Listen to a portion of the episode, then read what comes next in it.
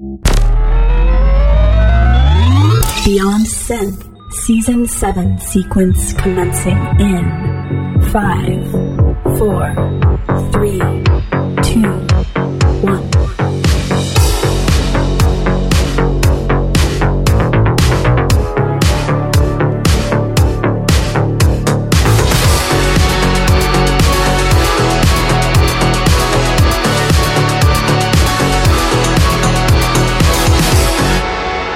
Hey there, welcome to the show. This is Beyond Synth, episode 206. And today I will be chatting with Ultra Boss out of Vienna, but not before we listen to some awesome music. So, how is everybody today?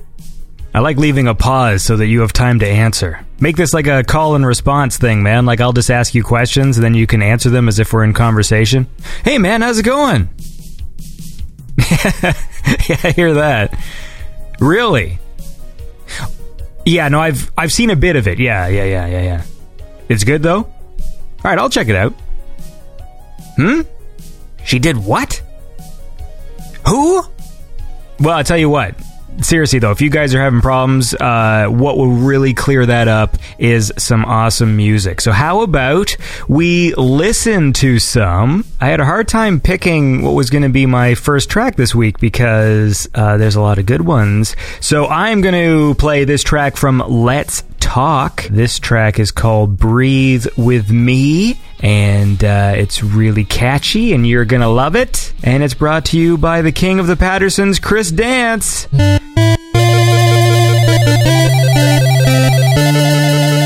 Because he's a cool guy. So let's listen to this now. This is Let's Talk with Breathe With Me.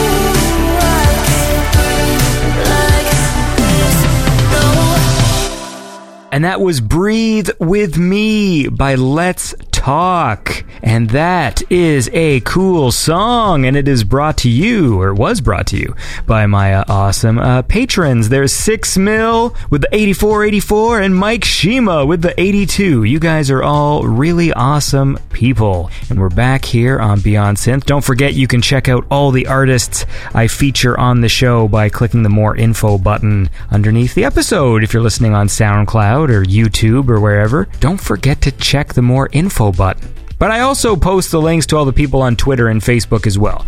So if you're ever listening and you're like, oh, I need to check these people out, well, you can check them out, damn it. So what's going on in the world today? I finished watching season one of The Boys, so maybe we'll do like a review in a later se- uh, later season, a later episode. But I did uh, really enjoy it it was a it surprised me. It was better than I thought it was going to be. So that was a good show. Ends on a wee bit of a cliffhanger, uh, but we'll uh, we'll talk about that. And I am almost finished the Dark Crystal: Age of Resistance. I got two more episodes to go, and then I will tell you my feelings, but uh, I, I'm really enjoying it. So I'm I'm happy they made it. I'm happy they made it the way that they did. I think it's pretty cool. I have no major issues with it.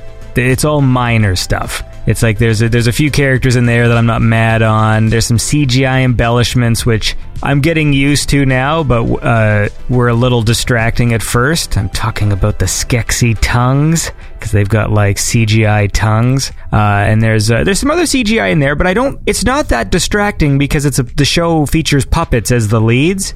So even though some of the CGI might be slightly cartoony, it doesn't feel wrong because it takes place with puppets. You know what I mean? Whereas if it was like live action actors with that same CGI, it might be a little questionable. Questionable, but uh, overall, I think it's I think it's really good. So we'll we'll do a review of that too. Maybe I'll save all this stuff for the family show, the next one we do, because uh, I know Florence uh, is big into this stuff too, and she's she's finished it. So now I have to catch up. And I know uh, Mike and Marco will probably be watching it soon. I'll make them watch it. Yeah. So that's the plan, and uh, that should be a lot of fun if you like fun things. Anyway, let's listen to more music.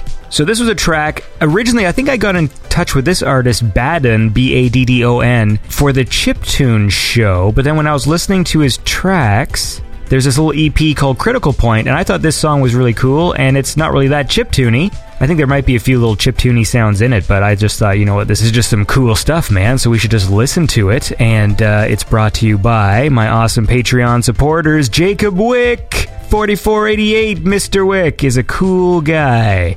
And of course, there's City Hunter with the 42. You guys are amazing. Now, let's listen to this uh, cool track by Baddon or Badon. Probably Baddon. B A D D O N with the track Critical Point.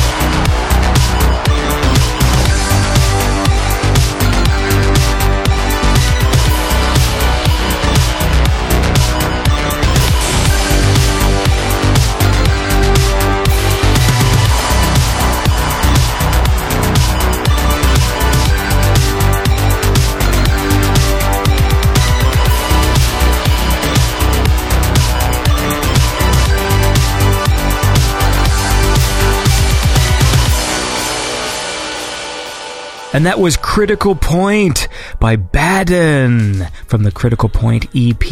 And that uh, was brought to you by my awesome Patreon supporters in the 2666 Club. There's Hugh Hefner and Lucas Ceballos. You guys are awesome. And if you want to support the show, you can go to patreon.com slash beyond synth. So what else is going on here? I'm looking up my movie news. Terrance Dicks, one of Doctor Who's most vital writers, has died. That's the thing. Since I'm a classic Doctor Who fan, pretty much all Doctor Who news, like in terms of the classic show, is just obituaries. like that's all it is. Uh, so whenever I look up uh, when there's any classic Doctor Who news, it's to let me know that somebody else has died. That's pleasant. Terrance Dicks, he was a writer in the 70s when I think classic Doctor Who was. I was going to say at its height. He was there during the Third Doctor era. They had this sort of Quatermass thing going on in the show, and the Doctor gets like trapped on Earth, and so he's got to work with like this military organization called UNIT, and then there's a bunch of alien invasions during that time, and uh, there's some good ones in there. But I would say the height was the the fourth Doctor and the his first few seasons are probably the pinnacle of the show. But uh, there's all sorts of great stuff, and uh, and that is sad. It's funny when you have a show that lasts for that long. There's so many people involved in shaping it because nowadays with TV shows, obviously, it's like the showrunners go into these shows not only with like Bibles, like show Bibles, where they you know they lay out where the show's going and what the rules are and who the characters are, and then they'll often have like a multi-season already planned,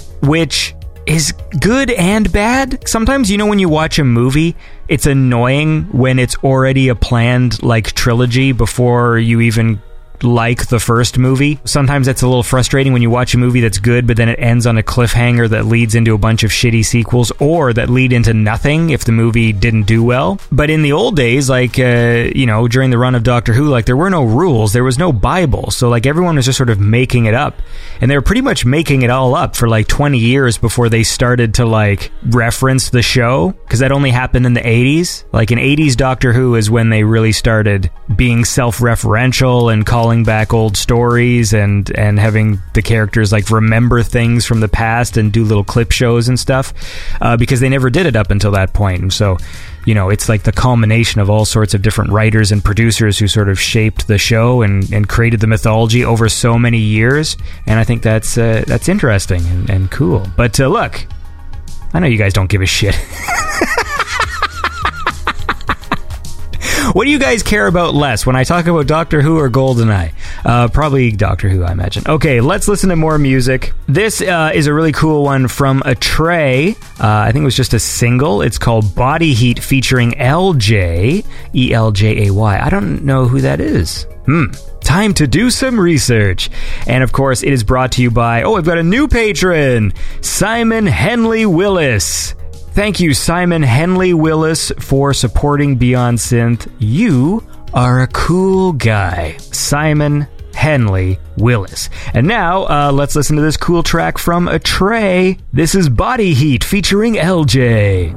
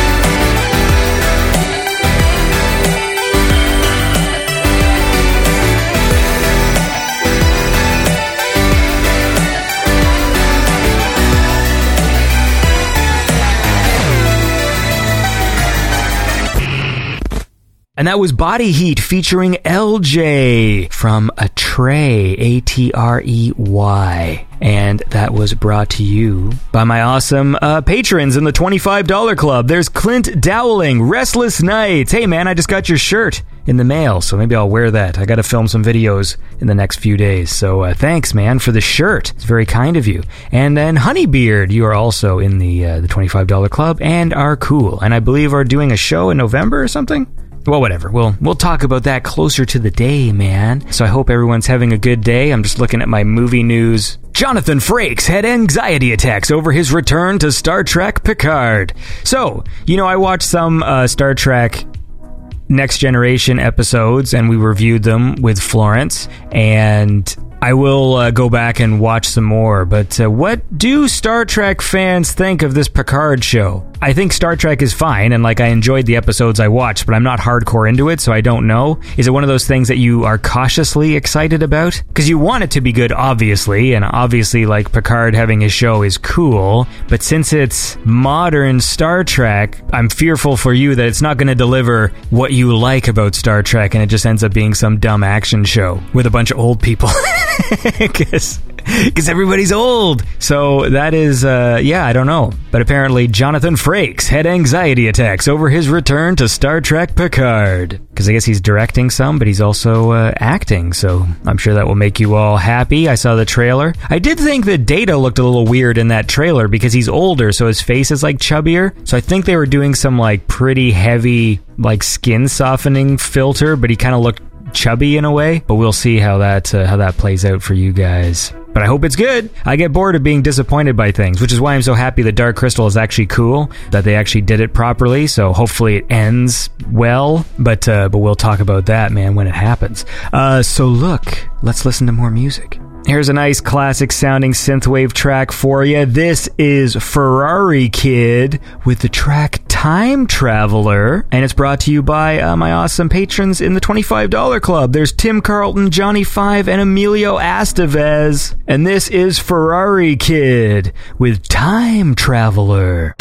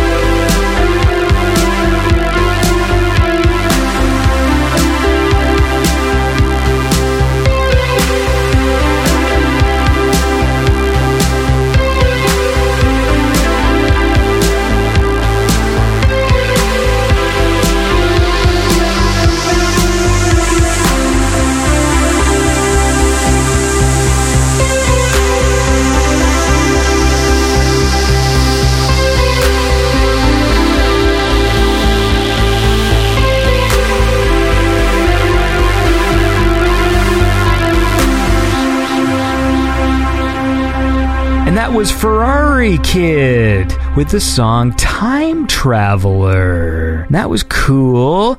Your little synthwave vibes. And that was brought to you by uh, my awesome Patreon supporters. In the $25 club, there's Pattern Shift, Kempson, and Martin Larby. Thank you all for supporting the show. So, my plan is I have a, I think my schedule, I have slightly more time this year because, as you know, it is hashtag back to school. So today, uh, well, the kids went back to school and I had to wake up in the morning and I fucking hate it. All right. When I was a kid, I mean, I didn't love school, but I didn't hate school. But the thing I always hated was waking up in the morning and especially that September when the morning's cool although it's kind of warm today because the climate is sort of changing slightly. But uh, when uh, when I was young, it was very cold in September, and so I always hated that waking up early in the morning on September for that first day of school, and it's all fucking crowded, and you're looking for the list to see what class you're in, and all this shit. And so that's the part I don't like. And when you have kids, the thing is, I have to relive that experience every day because I have to walk them to school, and that was the part I liked the least. Anyway, the point is the kids are back to school. So this year I might have slightly more time. Now, obviously that time could be spent editing videos and stuff, but I think even though I said this was going to be a Patreon goal, and it still is, when we reach a certain amount that I would start doing a, like a guaranteed weekly Twitch stream and that will be the call in show. So I'm going to start doing that maybe next week. So I'm going to pick a day. Again, when it comes to live streaming, the audience for this show is international. There is never a perfect time. So anytime I ever plan to do it, it's always a bad time, and people go like, "Oh, I can't tune in because blah blah blah." And I'm like, "Yeah, I get it, uh, but there is no perfect time in uh, an international sort of streaming situation." So I'm probably going to stream kind of like lunchtime ish uh, Eastern Standard Time, and I'm going to pick a day. Normally, this show drops on Mondays. I'm aware that it's been dropping on Tuesdays the past few weeks. That's just because there were just a whole bunch of long weekends and it was like the end of the holidays and we were like visiting family and then it was like a long weekend and then it was another long weekend and so it should return to normal soon and then that means that the show drops on Monday the high five drops on Friday the YouTube rerun episodes drop on Wednesday and then the high fives are going to start dropping which I'm think I'm putting out on Sundays anyway so the point is I'm probably going to do it either Tuesdays or Thursdays. It'll be one of those two days, and maybe we'll do like a two-hour weekly sort of show, and we'll just you know play video games, do call-ins and stuff like that, and then uh, hopefully you guys can uh, tune in and call in and do that stuff. So look, let's listen to more music, and then we will be talking to Ultra Boss uh, in just a little while. So here is a cool song from Couleur. That's French for colors. Uh, Couleur uh, from the album Distance. And uh, this track is called Limitless, featuring Jocelyn Cortez. And uh, and this is a really nice track. I really liked this one, and it is uh, brought to you by my awesome Patreon supporters in the twenty five dollar club: Gregorio Franco and Blake Peterson. You guys are very cool people. And now let's listen to this. This is Couleur with Limitless, featuring Jocelyn Cortez.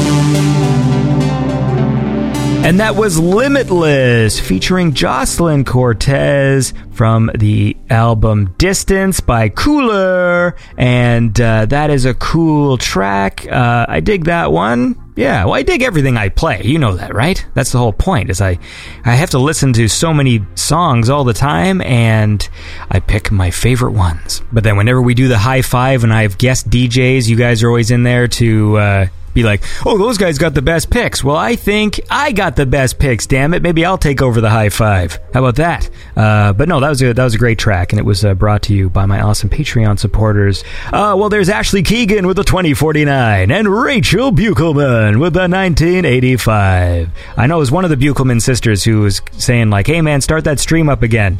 I feel bad because I confuse you guys, but you're twins, so it's easy to confuse. For me, anyways.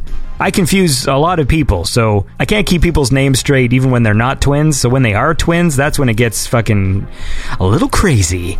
But uh, anyway, thank you for uh, supporting the show. And hell, what the hell? Jimpy, Jimpy with the 18. Jimpy's a cool guy. And uh, I thank you all for supporting Beyond Synth. Uh, we're going to be talking Ultra Boss in just a few minutes. I think I'm going to play one more track uh, before we do that. I was just. I was just watching this stupid video. Uh, I don't know why this is on Gizmodo. Texas Whataburger location reopens after viral video shows mouse jumping into deep fryer. so it's it sounds horrible, but like it, it's not horrible when you watch the video. There's just a mouse that's running. Well, I mean, it's horrible because a mouse jumped into the deep fryer, but I mean, like the uh, it's running around the counter and there's like just some customer filming, and I guess they all want refunds because there's a mouse in the kitchen. But when you watch it, it's just such a stupid video because it says like the running commentary of the guy with his phone filming it, going like, "Yeah, I want my money back," you know, ah, the internet. While there's uh, lots of important news going on, it's always good that uh, that the real reporting is still happening on the ground. Anyway, it's a very important video, and I think everyone should see it. it's the most important video of our time. Uh, but look, uh, how about this? Let's listen to one more track, and then we will go and chat with Ultra Boss. So here's uh, some nice vibes for you from DX Digital from the Taking Off EP. And uh, it's brought to you by my awesome Patreon supporters in the $15 Club, Hampus ML, Ken Giroux, and Chatterack, and uh, and I hope you uh, enjoy these uh, these cool vibes. This is DX Digital with your smile.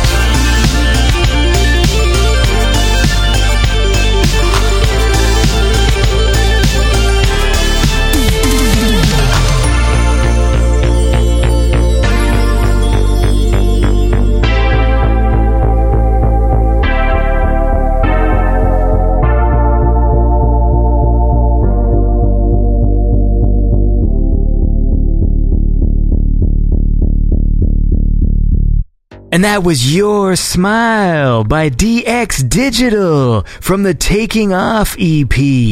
And that was brought to you by my awesome Patreon supporters. There's Mads Baron Christensen, Prophet of Jupiter, and we will never forget the immortal Chris Elia Lane. And now we are going to chat with Ultra Boss. I apologize. His microphone is not great. And uh, I think we probably would have got a better signal had we just tied two tin cans together with a string. And uh, I just sort of shipped the one tin can over to Vienna and we just recorded it that way. But we had a fun chat, so uh, we, we still had a good time. But, uh, you know, uh, uh, Ultra Boss, he's big into Bach, you know, the music of Johann Sebastian Bach. And I think maybe uh, in honor of him, he's using a microphone that was also created in the 1700s. And, uh, and I. this is. This is. make fun of Philip's microphone day. Uh, so, look, I hope you enjoy this conversation with Ultra Boss.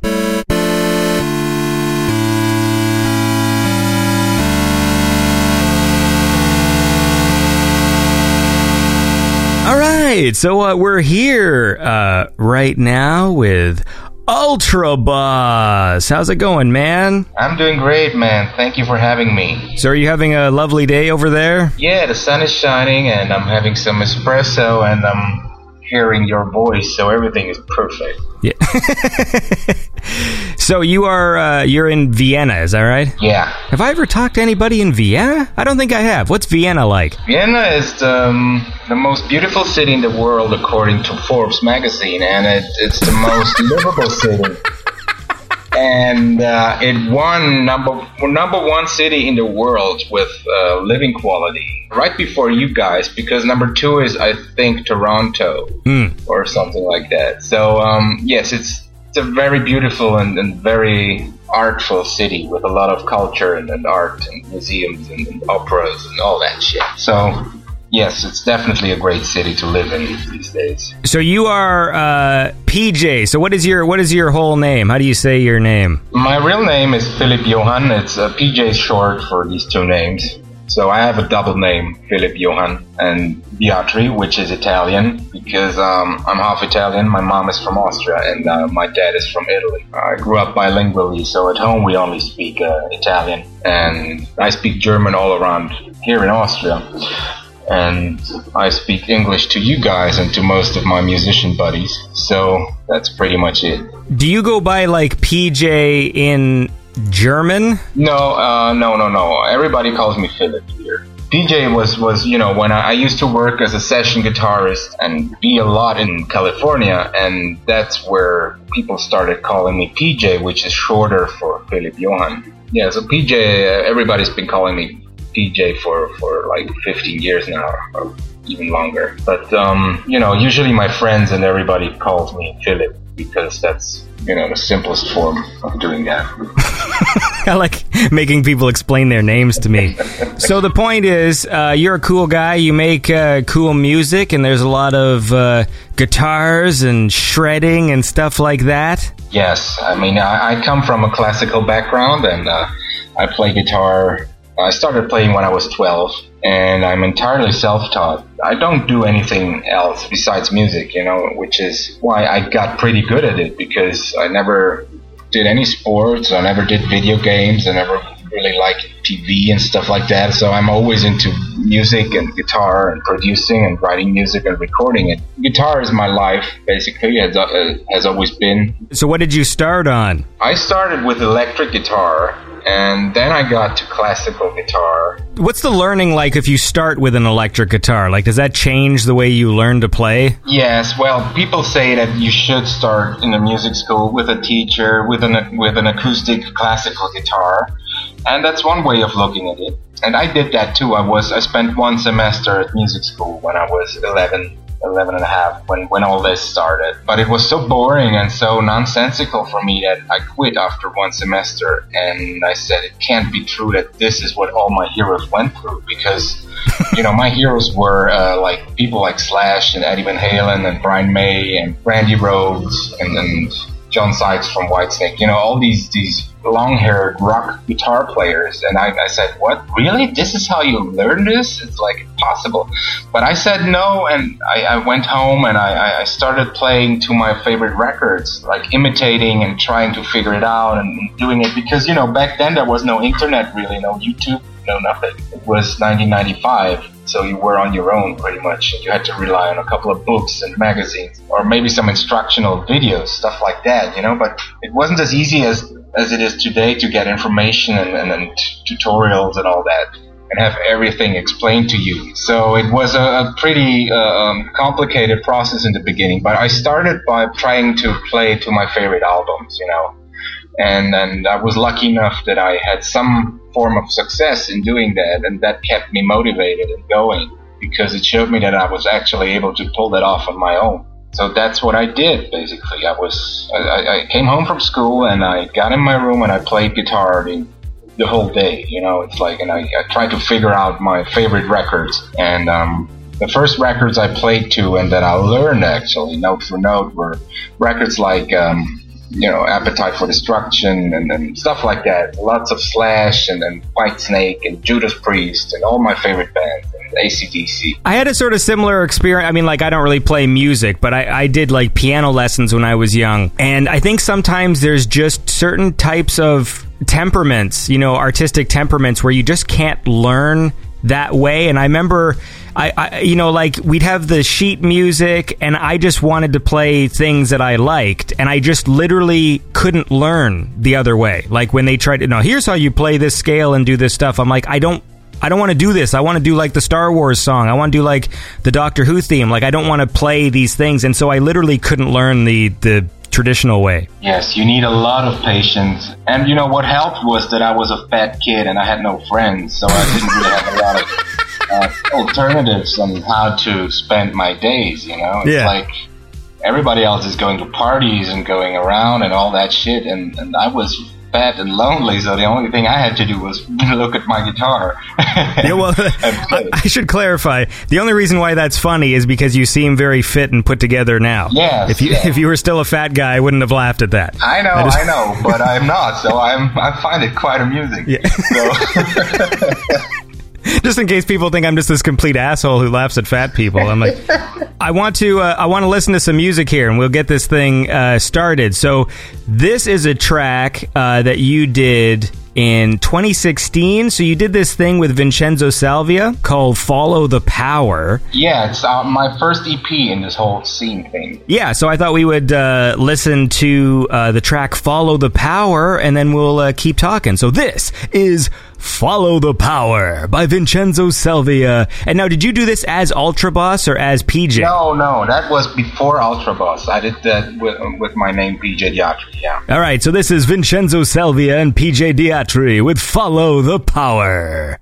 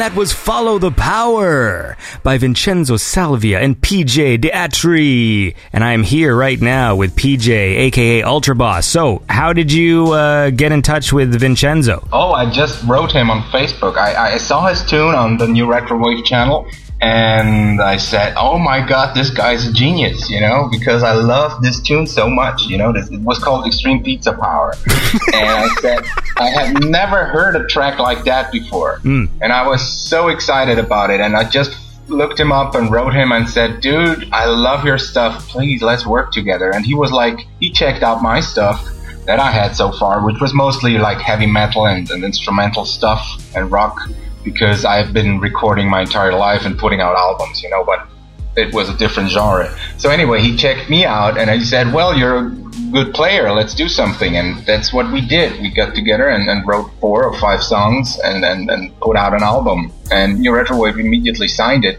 and put it out and there it is still available there on that record label. So that's how that happened. It was a very quick and inspired project. I think it took us maybe a month to do it. So it was a very cool first move and first step in this whole direction. Yeah, man. No, I I love Vincenzo. That dude's hilarious. Although I haven't talked to him in a while. Last time I talked to Vincenzo, his accent changed after marrying uh, his wife, who's uh, Ukrainian. Yeah. His accent now, when he speaks English, has absorbed. Oh, it's great. I mean, he, he used to talk English like Super Mario, and now he talks English like Ivan Drago. yeah, I know. You know? It's really funny though because it did change. yeah, but he still uh, he still loves the pizza though. That's the important thing. Yeah, I, I love him. He's like a brother to me. We played together in Berlin last year at the Tech Noir in Berlin. nice. and it was a great evening, great show, packed house, and, and, and that, that- it was the first time we met in person actually after doing that album before. So, um, you know, he's a great guy, and I love him, and, and you know, he's very successful. He's getting better each each year, and, and more successful. So, I mean, I hope I'll do another album with him one day. when I first started doing this show back in 2013, like he's one of the first guys I talked to, and so it still bugs me that I haven't met him yet in person Yeah. because we just have a lot of fun whenever we chat. And uh, Yeah, I know. I want Vincenzo to come here so I can make him eat North American pizza and just go to all the different places, and he'll be so upset. yeah. Oh, you got you're gonna love it. I mean, every time I have to put on diapers every time I talk to this guy because he's so funny and he, you know he's just he's wonderful and, and, and very funny and it makes you laugh and, and crack up. And so, I mean, I hope that you guys meet soon so you know what I'm talking about. So before, when you were talking, you mentioned briefly about being a session musician in in California. So what the hell was that about? I used to play. Uh, I record for with my friend Dan Alvarez, who is a producer. I worked with him on my Bach album. I did an album of uh, classical music, only Bach music by Johann Sebastian Bach for guitar that I recorded and arranged, and it's my biggest record that I ever did. So I call it my life's work because I'll never do something like that again. So, and it's uh, it's been a lifelong dream to do an album like that. And anyway, and I've been doing, I've been visiting my friend uh, Jason Becker, who's a famous guitarist and one of the best players that ever lived. And he's some kind of mentor and, and role model for me. And I met him 10 years ago, and I've been going back and forth to visit him in San Francisco. And uh, Dan Alvarez is his producer. He and I, we used to, to do a little bit of recording every now and then uh, for his projects that he has for movies, or TV, or documentary, stuff like that. So that's what I meant by doing session work, like a little bit of whatever anybody needs. It's a service that you do, it's not about creativity and being, you know, original. It's about recording what's what's asked from you. And I did that a couple times, but um, I never managed to live there because it would have been easier if I just moved to California. But um, I, I never did that, and I never really wanted that. So um, it remained something that I did for a while. And uh, also here in, in, in Austria, well, in Germany actually, I recorded some stuff for TV series and, and jingles, stuff like that. Just jobs that you get as a musician every now and then when you do studio work, which is getting less and less because everything is being produced digitally. So real musicians are not no longer crucial in this business. Were you working for some kind of agency, or did people just know that you did this, or were you just Like, how did how did you get out there to actually get these jobs? No, no, it was just for the project. It was never mentioned who the player was. You know, these were like absolutely uh, incognito stuff. Right, but how would you get the job in the first place? Like, Uh, always through Dan. You know, it's like he has this. He's a producer for movie stuff and, and documentaries. He used to compose music for documentaries, and he just called me up and said, "You want to play on this and that?" You know, it was like that. But I never really got any credit, and it was never really essential. You know, when when you hear that now, you wouldn't be able to say if it's me or not. You know, so it was, you know, just superficial work but um, it gave me a reason to go to California and bring my guitar and just get some impression of this business and how these people work and, and what it's all about and stuff like that. You know, it was never my goal to, to become a real session player or, or a studio musician because I know that you would have to live in, in LA probably and, and take every job you get. That was immediately very clear to me that I'm not like that. I don't really want that. I just want to play when I want and for how long I want and what I want, most importantly. So it, it was never an option to go into some kind of business with anyone or institutionalize my passion or my guitar playing for that kind of stuff. I would love to do original soundtrack uh, stuff, you know, but being somebody else's right hand or the or the go-to guitarist is something that I wanted to try, but it's not really something that I necessarily enjoyed that much. yeah, yeah. So you can you can look him up. I mean, his site is called Mosaic.com, I think, and he's he got two Emmy awards, and he's really a great musician, a, a great producer. If you look on YouTube, my two Bach videos that I did, uh, where I'm all dressed up and I'm doing like these arrangements of old Bach tunes, and, and I produced them that music with him, and he mixed that album and all that.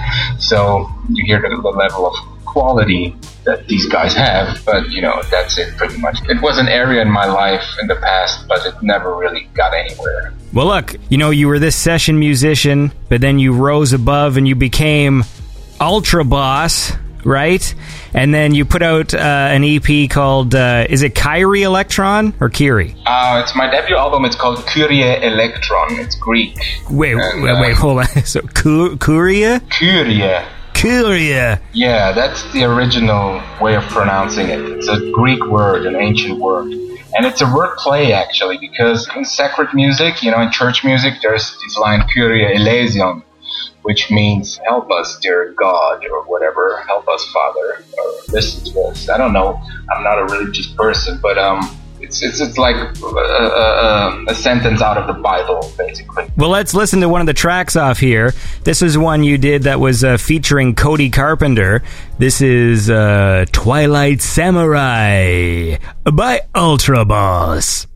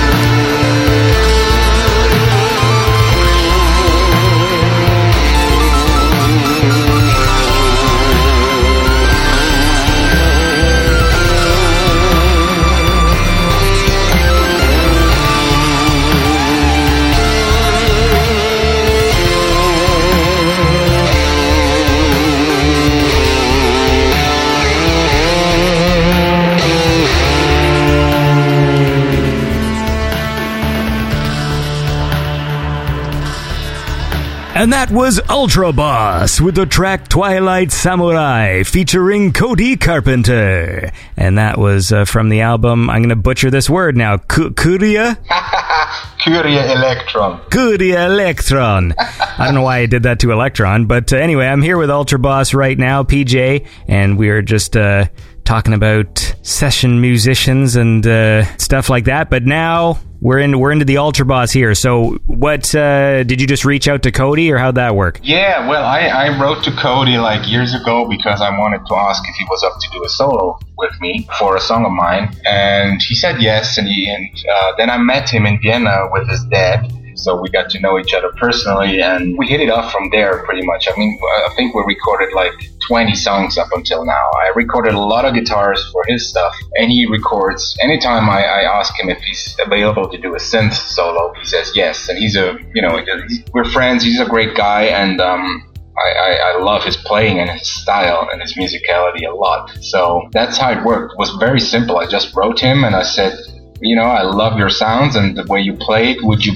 would you mind recording a solo for a song of mine? And that's how it started. And you know, and then a while, you know, a while, a little while later, he called me, said, "Hey, listen, I need a guitar solo. Can you do that?" And I said, "Yes, sure." And so we played ping pong pretty much with performance on, on, on, each other's albums. And it's been going on for like this now for, for two or three years. You know, it's like we've been very productive together. I played on like, I, I think, five songs on his last album, and I, I'm doing an album right now where he will be on again. We just like each other's style and sounds, so I guess we're, we're good to work together. I see whenever people pop up on the scene and I see, you know, I, am I'm, I'm aware of them. There was this video you posted that that's where I sort of like, okay, I like this guy. And it was that video with you and Sebastian Gampl. I guess you're just sort of jamming or something and he's playing piano. Yeah. And what I loved about this video, because this video makes me laugh every time I watch it, is just the passion. Like, music is so important to me, right? And so there's a lot of people when it comes to electronic music, not to malign anybody, but like there's people who approach it like math. You know what I mean? Like you watch a tutorial and you go, oh, you put the beats here, you do this and that. And so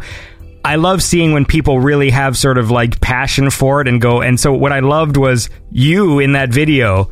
Uh, you know, and he's like playing the note, and he doesn't do it quite the way you want, and just yeah, I'm, I'm, growing slightly impatient with it. Yeah, yeah, yeah. but to me, that's amazing. Like, because it made me laugh. Like, just you, the reaction on your face, like, nah, nah, nah, and you go and you yeah. start like playing. that was the day after his wedding. You know that and I, you know, I played uh, lute and guitar on his wedding because we're like brothers. I love him to death, and, and we don't live far apart. You know, he lives in Munich, and we recorded an entire album together, which is supposed to come out maybe this year, maybe next year, I don't know. But because I did all, all the guitars and we wrote the music together, and he is, you know, to me, he is the best. You know, there's none higher than him because he is a genius in many ways, and he's a great piano player, like a fantastic jazz pianist, and can play anything he wants really and, and I really like him also personally. So we got this band going and we got an album coming out and it's everything's great. And on that video that you mentioned I was trying to make him understand my idea of a ballad that I would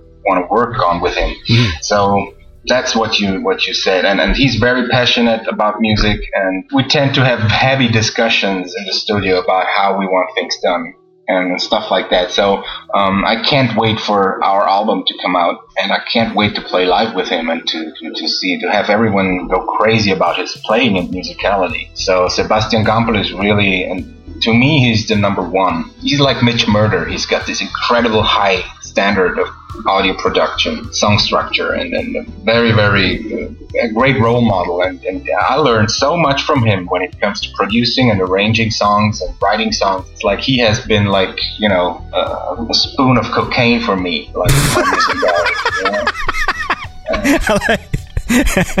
I like PJ. He does it by the spoon. Yeah. Life's too short for anything. Yeah.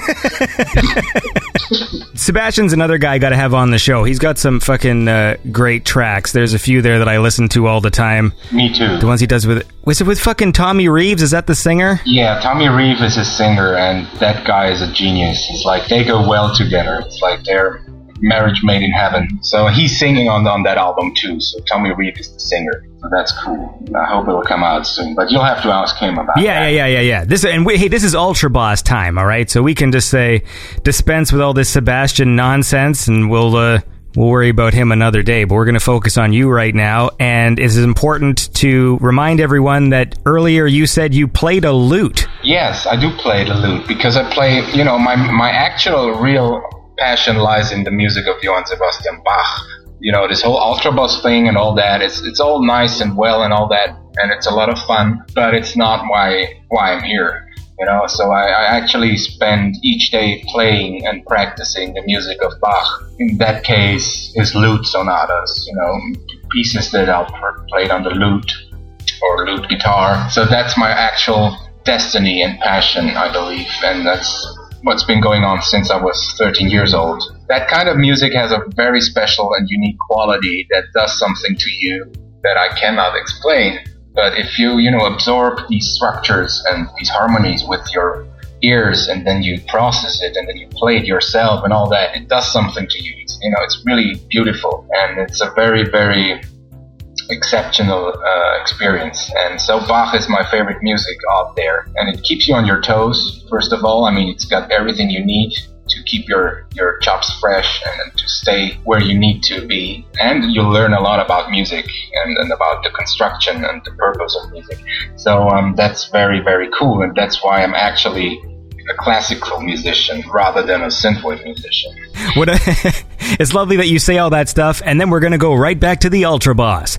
So Yeah. to- so the- no, we could we could talk more about it, but I want to listen to another track. I actually thought maybe we just actually listen to the Curry Curry Electron track. Cur- Fuck me. You you announce it. This is the track uh, featuring Raleigh Rocket. Yeah, Kyrie Electron featuring the great and fantastic and attractive and powerful Raleigh Rocket.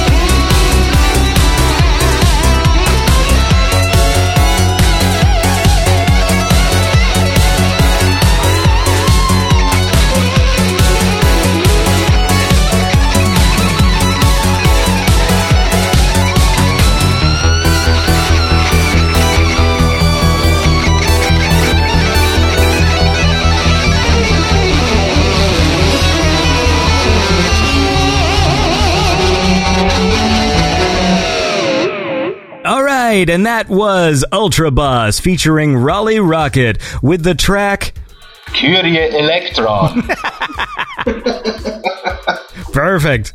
Since you are focused a lot on these uh, these sort of classical instruments and stuff, I mean, you still are doing like the synth work and shit on your like Ultra Boss things as well, though, right? Yes, yes. I have a couple of synthesizers and I use them, and I produce everything. I do the drums, the bass, the pads, everything else. So I just come up with the entire thing. But that's easy compared to what what I do uh, the other part of the day. But it's it's really I love to produce and arrange and to learn by doing that and to grow as an arranger. You know, and what I really want to do in the future, besides all that Bach thing, is like becoming a songwriter, going more into the direction of becoming a real actual songwriter like you know Barry Gibb, Paul McCartney, Barry Manilow, all these people who actually write great songs. And I'm and I started doing that with my late, you know, with my latest release, Slave to the Passion, where I have a couple of really poppy pop songs, you know, like synth pop songs, which are actually real songs that I would like to see as my Michael Jackson songs or stuff like that. You know, mm-hmm. it's like I want mature stuff,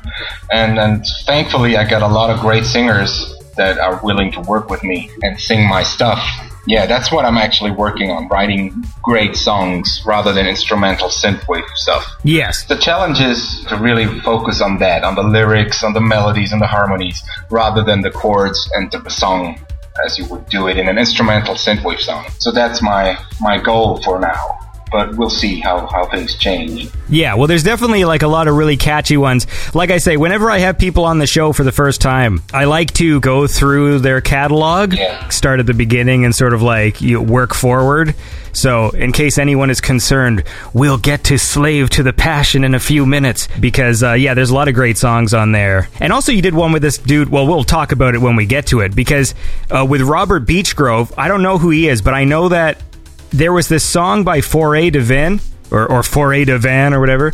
And uh, for the longest time, I didn't even trust that song because it was too good. I know, I know. It was the first time I heard Forêt de Vin and they had Robert Beechgrove and I had this guy singing and I and the funny thing is I had a very intense relationship with that song because I heard it the whole night when when I split up with my girlfriend in 2016. So it was like one of these songs that you listen to when you're like in a very tense emotional state and when you're like you know not doing great and stuff like that. So that song really meant a lot to me in that period of time. It still does, but you know, This sound this is going to sound like a weird thing to say, but since I've been doing this show, see, I'm always listening to sort of independent uh, electronic music. I mean, that's what I do here.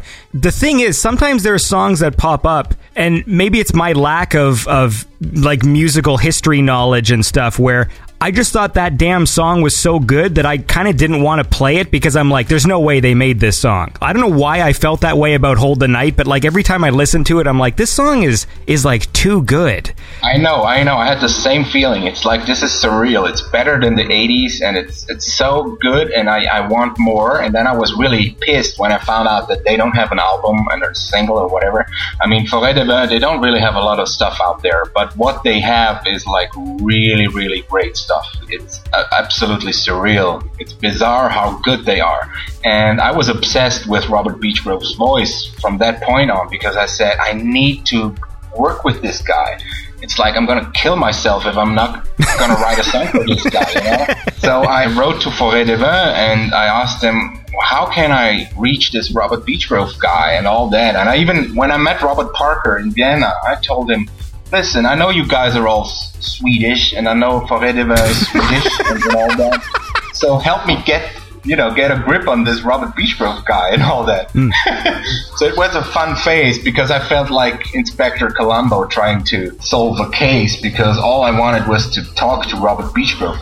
And after like a couple of weeks of doing intense research, I finally got his email and I finally got him to answer me. And we have been working together now uh, on a couple songs. So he sang my great anthem that I wrote to celebrate my, my own studio when I when I set up my own studio because I wanted to be free and, and independent recording wise.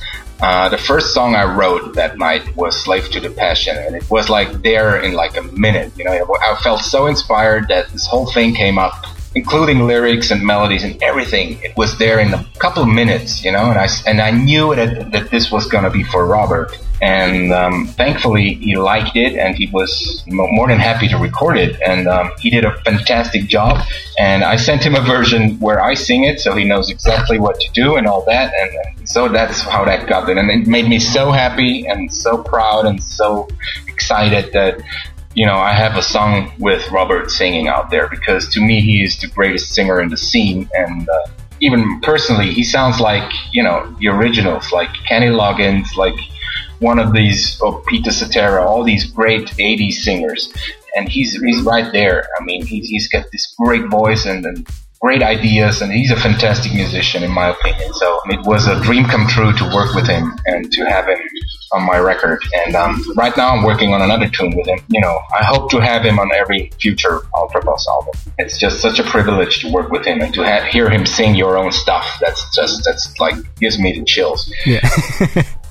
well, um, ah, fuck it. Let's just uh, play the damn song. I had a few other tracks I wanted to play first, but since we're going to be here uh, gushing about Robert Beechgrove, we might as well listen to Slave to the Passion by Ultra Boss.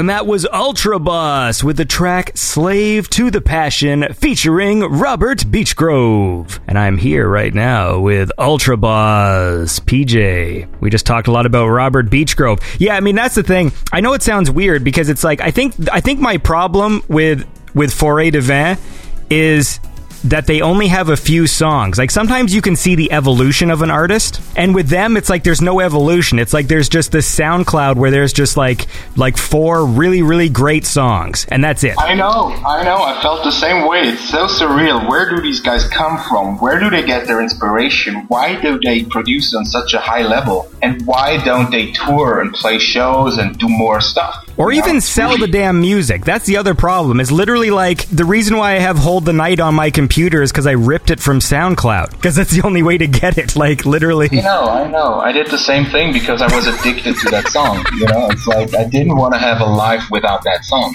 so I, I had to steal it. And but anyway, I don't care. It's like they're geniuses in my opinion. So I'm I'm hoping that they will actually release some long players in the future or more stuff. When you're saying like when you were a kid and you know you were all about the music, like so literally like you don't have any outside hobbies, like it was just like all day you just sit there strumming the lute or whatever, like Yeah, I pretty much don't have any hobbies. I love cooking. That's what I still do. But um, all the other things never really made it into my inner circle of, of energy or life because they felt boring and dull compared to music and guitar. And plus, if you really dedicate your life and your mind and, your, your your everything, your being to your instrument, you know, it never stops. It never ends. It's a, it's a quest that lasts your entire life. And I felt that very early on. I felt that if I really want to understand this and be really good at it, then I have to do it 100%. And it felt very easy and comforting to do that. You know, it, it would have it would have felt weird to me if I had done other stuff besides music, you know, like some sports or, or, other things. No, it's like it's always been just music, and it's always been yeah, music and women. That's and, and, and alcohol and, and, and and weed and all that other shit. That are, the, are these the the seven deadly synths? Yeah, these are my seven deadly sins. But women are like three times in these seven. I get that, man. I wish I could high five you, but we can't because we're on the uh, we're on the internet. But yeah, is there such thing as an electric lute? Yes, there is. It's just a lute with a pickup, but um. I don't have that. It's like I never needed it. I'm, I'm, thinking of getting one though because I play a lot of shows in churches and castles and you know and on in very conservative and then old-fashioned environments where I'm wearing like a tux and then stuff like that. So it's always good to have like an amplified old lute with you where you dominate the sound sphere. But um, there are all kinds of old instruments being ready to be played in a modern setting with pickups and everything. But uh, I try to keep it as simple as possible. I'm playing a lot of these shows, so I always try to get new gear and then enhance my gear and all that. So you have long hair. Yeah. If you're dressed up in a tux, is it classier to put your hair in a ponytail or wear it down? Well, it depends, you know. I played the big Bach Fest in Leipzig, Germany in June, which was like a, a big dream that I had my entire life. It was like a huge thing for me, and it was a huge stage, open air, but still classical, you know? And that's when I put on my game show host outfit, which is like a, a glitter, a, a, a, glitter tux. And I had uh, my hair open, you know? But usually I put it back you know, on a, uh, with a huge ponytail, and that's it because you know you sit there all the time and it, you look better with a ponytail sitting rather than meatloaf stranded or stuff like that. yeah, so I, I, usually put it back with a ponytail, and, and the first time I played it, played a Bach show with open hair, with my hair down, was this summer in Leipzig. So what is Bach Fest? Well, it's a, it's the biggest international festival of his music. You know, I mean, there's a huge scene of classical music and then Baroque music in this case, and there are Bach festivals that, that highlight his stuff and his music all around the planet. There are lots of them in America, Japan, and all over Europe. But since Bach lived and, and lived and died in, in Leipzig, Germany, they have obviously the biggest, have to be the biggest one. It's just like Woodstock for classical people. And it was a big deal for me, and it was thankfully a success. I'm really, I'm, I'm glad it, uh, it, went well. I'll, I'll, show you the, the footage when I get it from the organizers. We played a 70 minute set and it was fantastic. So yeah, there's a huge scene there and behind this kind of music. So you had like other guys with you? Yes, we play as a trio. Uh, we play harpsichord and accordion and guitar with three guys. And uh, the name of the project is Bachiana. We started out with just Kurt and myself with guitar and harpsichord. And now we're three people. We have uh, a girl, Chiara Massini, who is a, a, virtuoso on the harpsichord and a Bach specialist. So we're three now. We have harpsichord, accordion, and guitar. And we arrange, we do our own arrangements of the Bach pieces that we choose to play. And that's it. People love it because hearing this, these classical melodies and these old established tunes in a new shape with new sound colors and new arrangements is really something interesting for people who love this kind of music. So um, you, will get a better impression once I show you the, the, the, footage from that gig. So far, it's a lot of fun and it's, it's, it pays off well because we get a lot of gigs and we rehearse. And once you get into this wheel of rehearsing, practicing, playing shows, rehearsing, practicing, playing shows, that's really how you when you feel home. You know, it's like that's what I'm supposed to do that's what I'm supposed to be, and that's why I'm here. And you have this great sense of fulfillment and purpose when you do that. Anyway, look, how about this? I want to listen to another track. And you have this album here called The Seven Deadly Synths. Yeah. Which was one you did in uh, 2018. And so I thought we'd listen to a track from that. This was the one you did uh, featuring Tokyo Rose. And uh, this one's called Lord of the Deep by Ultra Boss.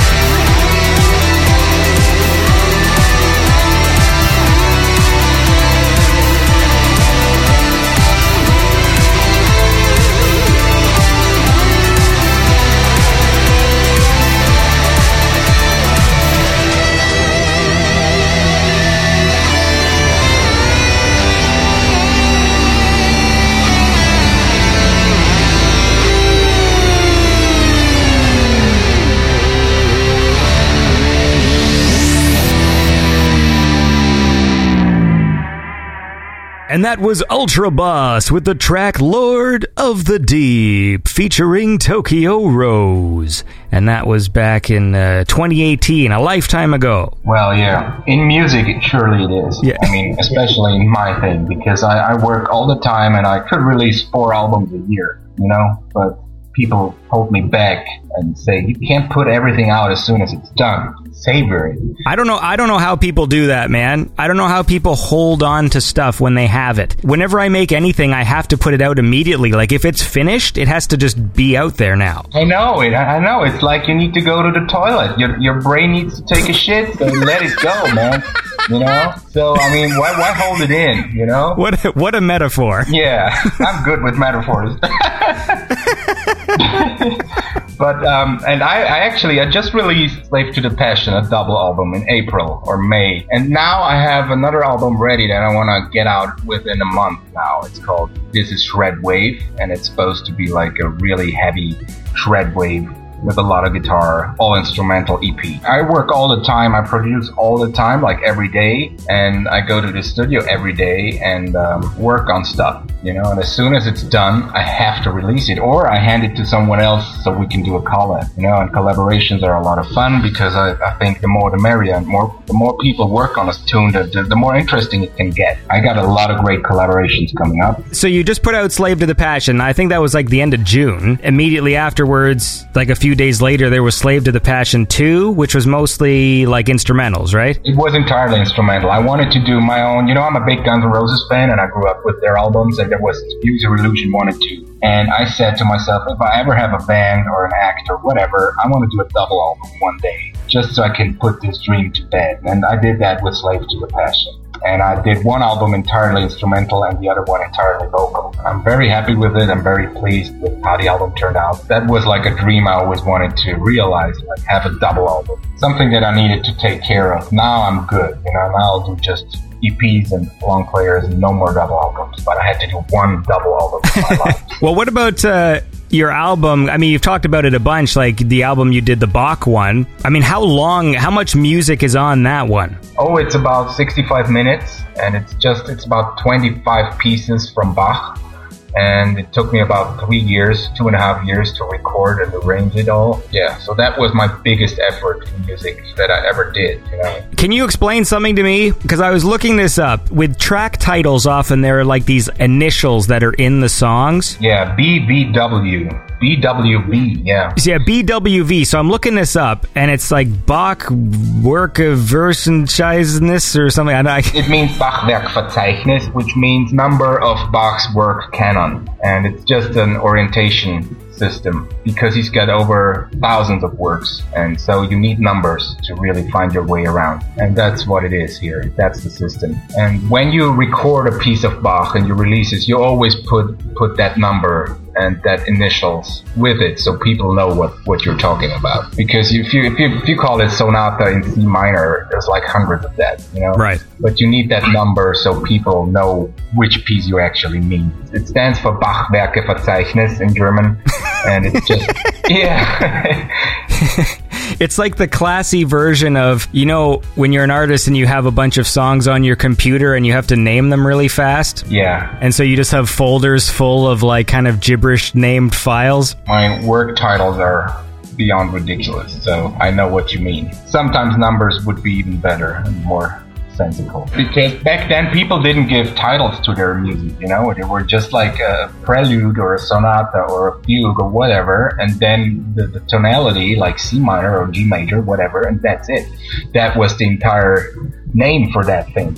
So uh, after a couple of songs, you can imagine that the confusion was growing. So you needed numbers, and all these things were done by the biographic workers who came after the composers. Like we have the same system for Mozart and Wagner or Vivaldi. You know, every every composer has its has their lexical number system done by a one big fan 100 years after they died you know and but that's what makes it you know gave, gave this whole work body of work a structure in the system and some kind of orientation for us. So it's essential that somebody did that. So that album was a big dream of mine and, and i'm very happy that i did it and it still gives me a lot of happiness and pleasure these days because I know I'll never do something like that again. Yeah, well, why don't we uh, listen to a track from it, man? I picked this one because this one's nice and epic. It's a cantata. Is that how you say that? Yes. B BWV 29. The classical music I like is like the big shit, you know, like when it goes all epic and there's lots of stuff going on in the background and things. Yes. So this is an example of that, man, and this is uh, Cantata BWV 29 by Johann Sebastian Bach as interpreted by Wait, did you do this as Ultra Boss or by as PJ? Well, PJ actually. I did it before Ultra Boss existed, but I re-released the album under the Ultra Boss name, so that if you are an Ultra Boss fan, you might even get some, you know, unusual content now. So this is uh, yeah. Okay. All right, let, let's just listen to the damn song.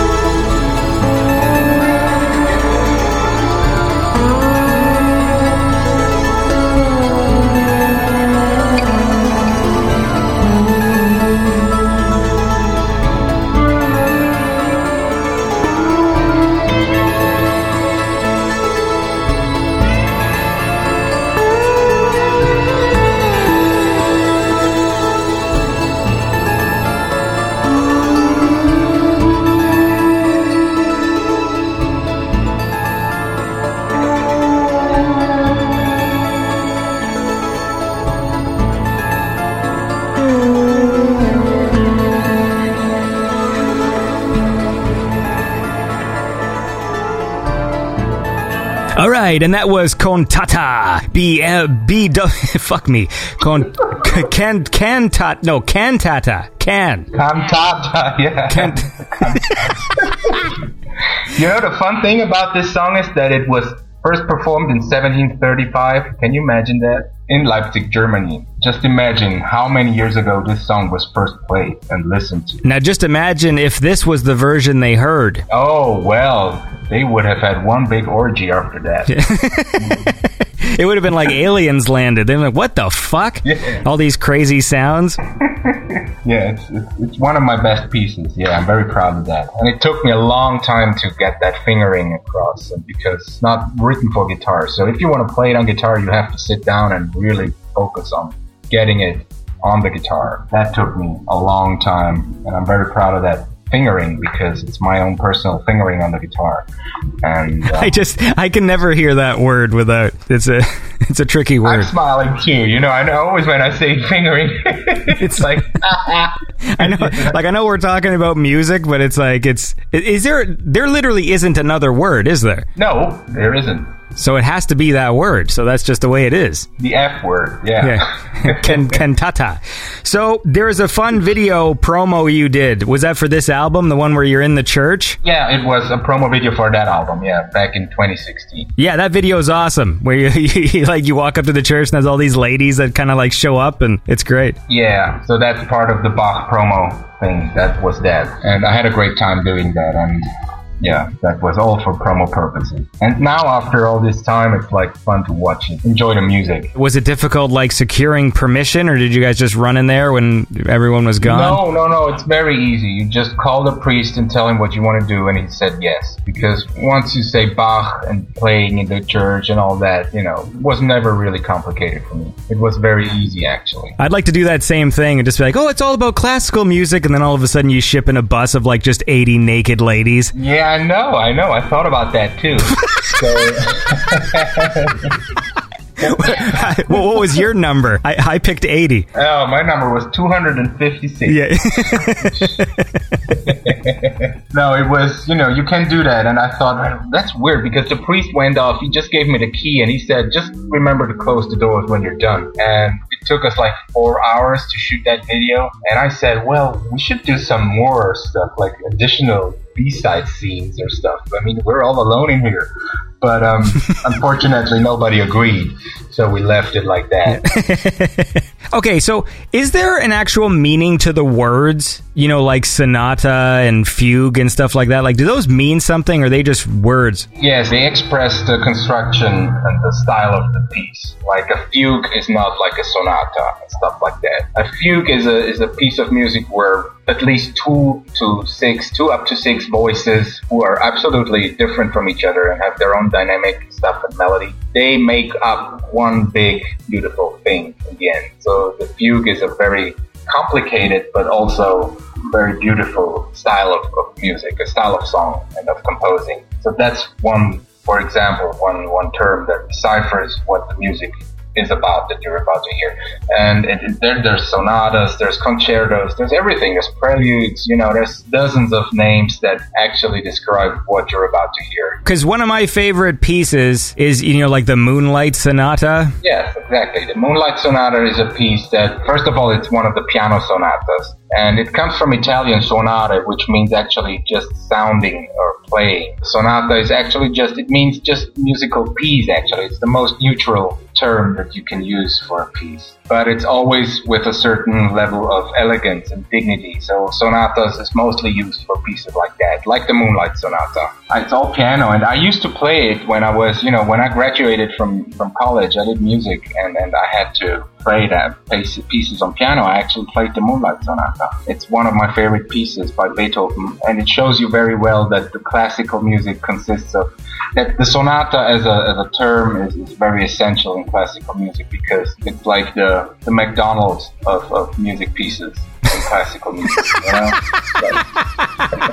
That's why I didn't want to bring it up because you have this passion for uh, for classical music that I, I don't want to bring up the song that like you know that song that everybody knows. Yeah. Well, I mean, I, I, look, I, I could have said fucking "Flight of the Bumblebee" or something. Like I could Yeah, have chosen, I you know. But that's it's good that you mentioned it because Flight of the Bumblebee would never be called a sonata. You know, I think it's a scherzo or, or a presto. I don't know what what he called it. Just to show you show, show you that uh, the Moonlight Sonata, being so different from Flight of the Bumblebee, is rightfully called this Moonlight Sonata, and the Flight of the Bumblebee doesn't really have that term in it at all. I think I, I don't know it exactly because I'm not very familiar with that piece and its composer. Well, how about um, we listen to another track from uh, "Slave to the Passion" because obviously this is a this is a great album. Who is uh, Rico? Rico Franchi, Michael Oakley introduced me to him, and because I once asked Michael if he knew a singer and stuff like that, I was looking for singers, and it turns out that they uh, are good friends and used to play together. And Rico lives in Scotland, I believe,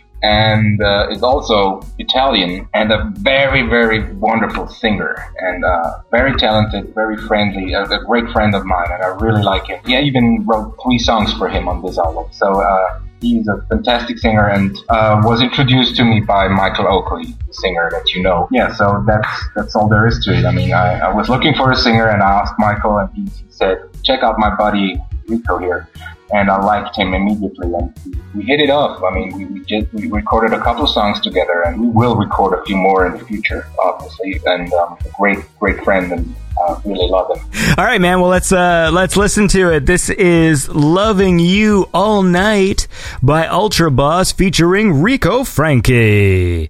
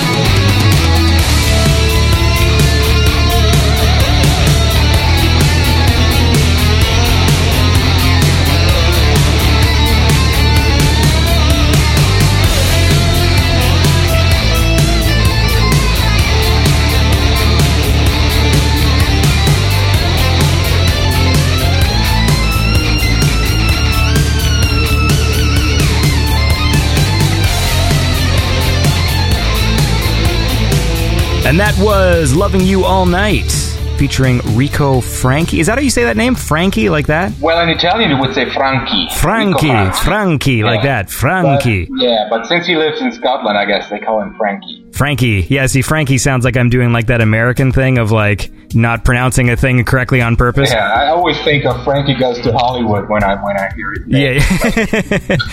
Yeah. um, yeah, but that was a cool track. So we can probably start kind of winding this down a bit. But what is uh, what does the future hold here for Ultra Boss? Well, if things go my way, I, I plan to release a couple more albums and EPs, and then I would like to stop producing and stop releasing and focus more on getting Ultra Boss out there on the road and have a live band and just play the stuff live that I used to produce and, and release on albums. You know, that would be my goal actually. Apart from all the Bach stuff, because that's like the main priority but I guess Ultra Boss is growing in my own little priority book, and I want to get it out there on the road. I mean, that would probably be my biggest goal to create a live version of Ultra Boss and then make sure that I can play a couple of live shows. What I would also love to do is like get this band going with Sebastian Gampl once our album is out and um, stuff like that. But uh, it's always gonna be like music related. Did you end up uh, getting another girlfriend after that one in 2016? Yes, yes, yes, yes, I did, and I'm I'm happy, and I'm hopefully will stay that way.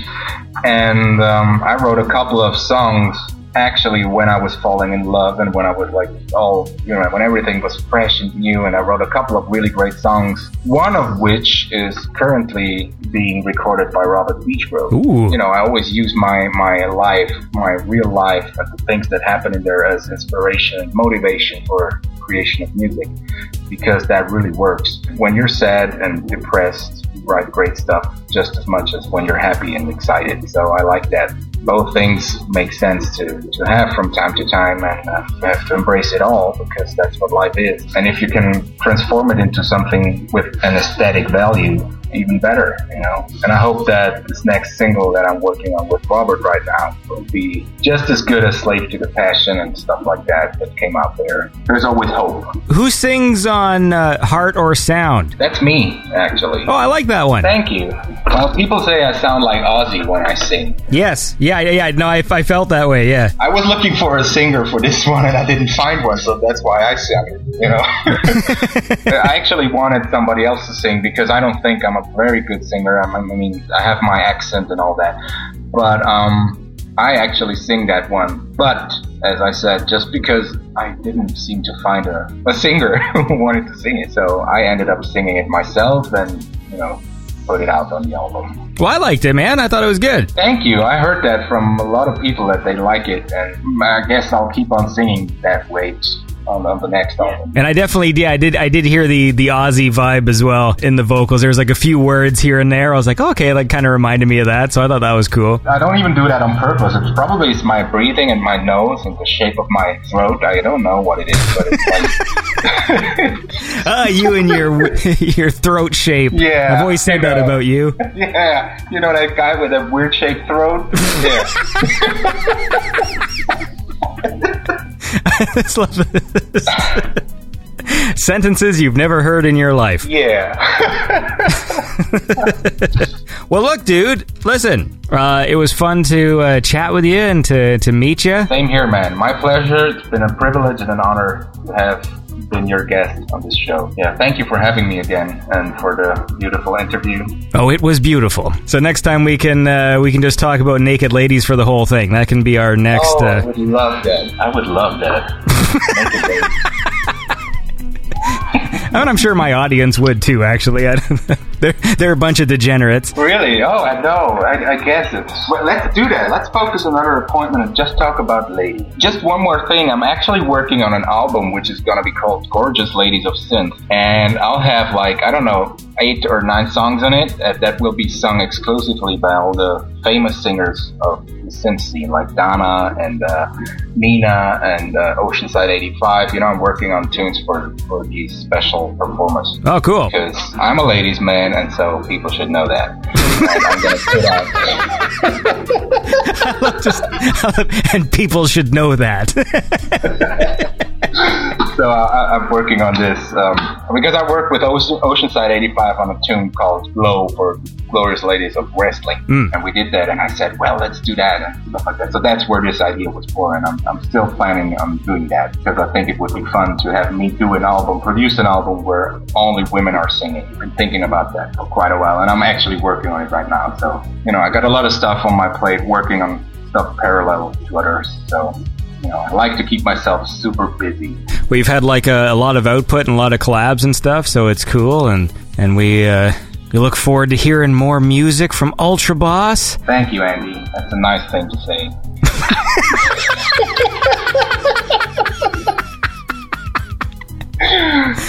When it said that calm, that's my favorite thing. It's just yes, that is a nice thing to say. I love it. yeah. All right, man. Well, look, Yeah. you have a lovely day. I think maybe we'll end uh, the show listening to a track. We just talked about Heart or Sound. I think it'd be nice to end on because I think it's a cool track. Yeah. And you have a lovely day in Vienna, and it was uh, lovely to chat with you. Thank you very much. It was my pleasure. Have a great day back there in Toronto. You're in the past. I mean, here it's like 6 and 6 p.m. And uh, I guess you're still a couple hours earlier into your day. Yes, not even lunchtime yet. Wow. Beautiful. Thank you for having me. It's been great and uh, I loved it. And I hope people will enjoy it. And thank you for supporting my stuff. Looking forward to coming back on your show. It's a slightly different topic. And I could do the whole interview talking like Arnold. Yeah. Or something like that. I didn't know that was an option. If I Oh, that's an option. Everything is optional. Thank you again for everything.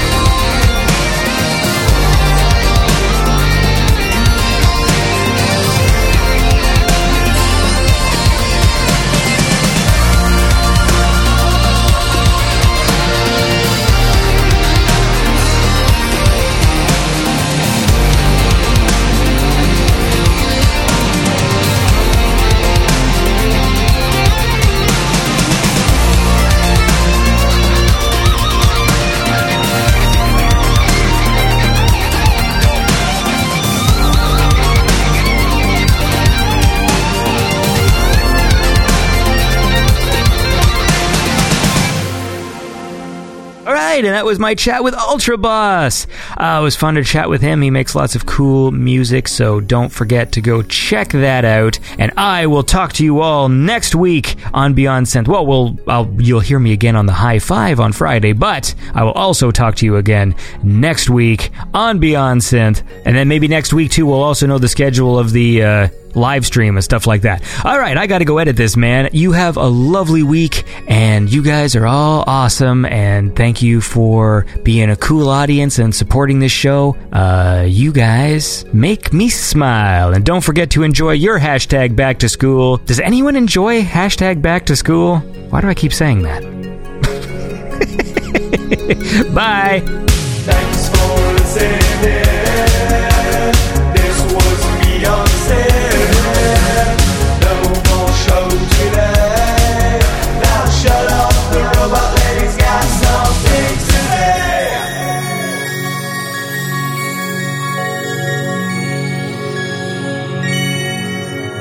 If you enjoy the show, please consider supporting it by going to patreon.com slash beyondsynth or visit beyondsynth.com and click on support the show. Beyond Synth is made possible by the awesome Patreon supporters. Don't forget to follow Beyond Synth on Facebook, Twitter, Instagram, YouTube, SoundCloud, iTunes, Spotify, and Stitcher. Live broadcasts can be heard weekly on Twitch at twitch.tv slash beyond underscore synth. Have a lovely week.